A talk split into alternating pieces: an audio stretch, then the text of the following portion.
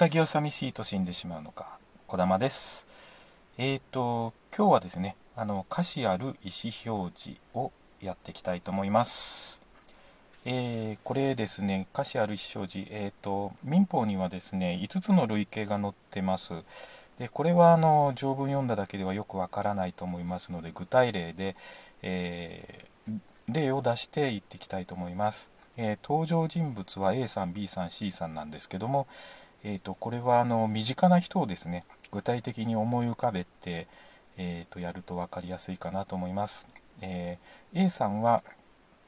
えー、引っ越しをします。ちょっと遠方に引っ越しをするので、えーと、今まで住んでいた土地を、えすぐそばにあのアパートに住んでいた B さんに、え土地を売買します。で、えーと、B さんはあ唯一の仲良しである C さんに転売して多少儲けが出たと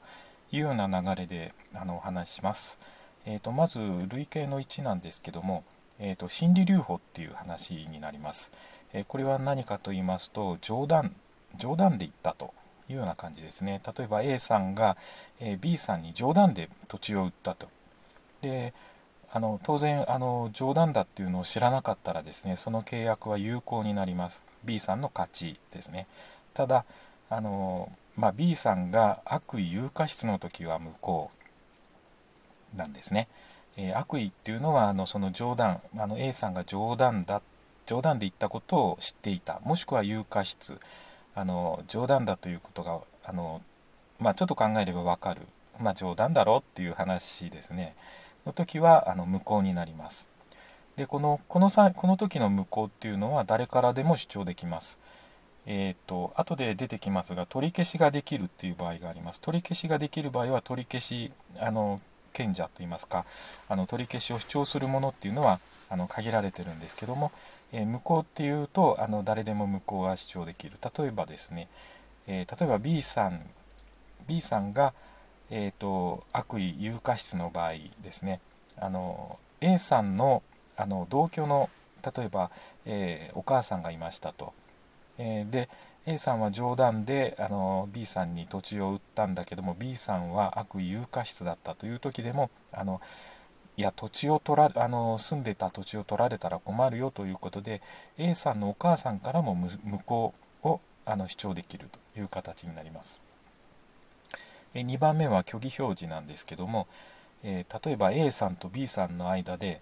えーと、売ったことにしちゃおうか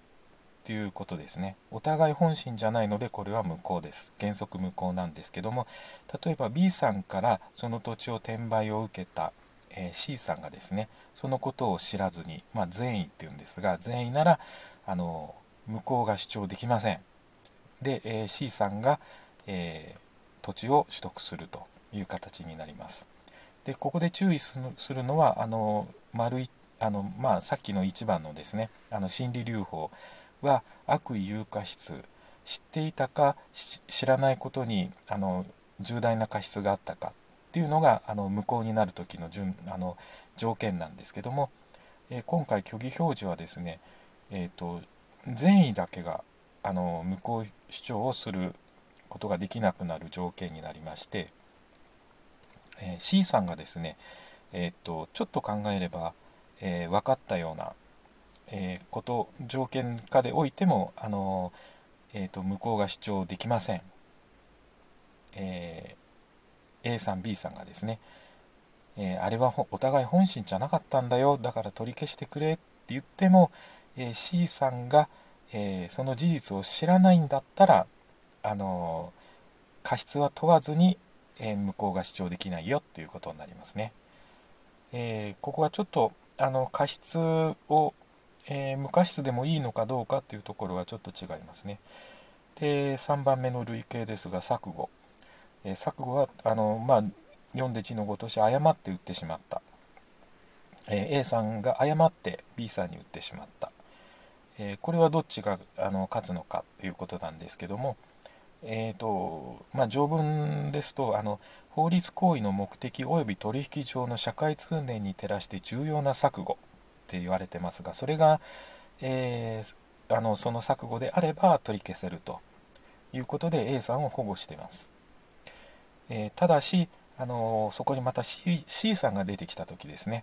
C さんが善意無過失ならあの C さんには対抗できない、えー、たとえ法律行為の目的及び取引上の社会通念に照らして重要な錯誤であったとしても、えーと、C さんが善意無過失なら、えー、C さんの勝ち。ということになります。えー、まあ騙された方が悪いということで、えー、C さんより A, あ A さんより C さんの方を勝たせてるんですね。はい。でその錯誤がですね、えー、取り消しができない場合ですね、え、例えば、え、A さんの重大な過失による場合、えこれは取り消しができません。えまあ、先ほどのあの法律行為の目的及び取引上の社会通念に照らして重要な錯誤があったとしてもあの A さんの、え過失がですね、え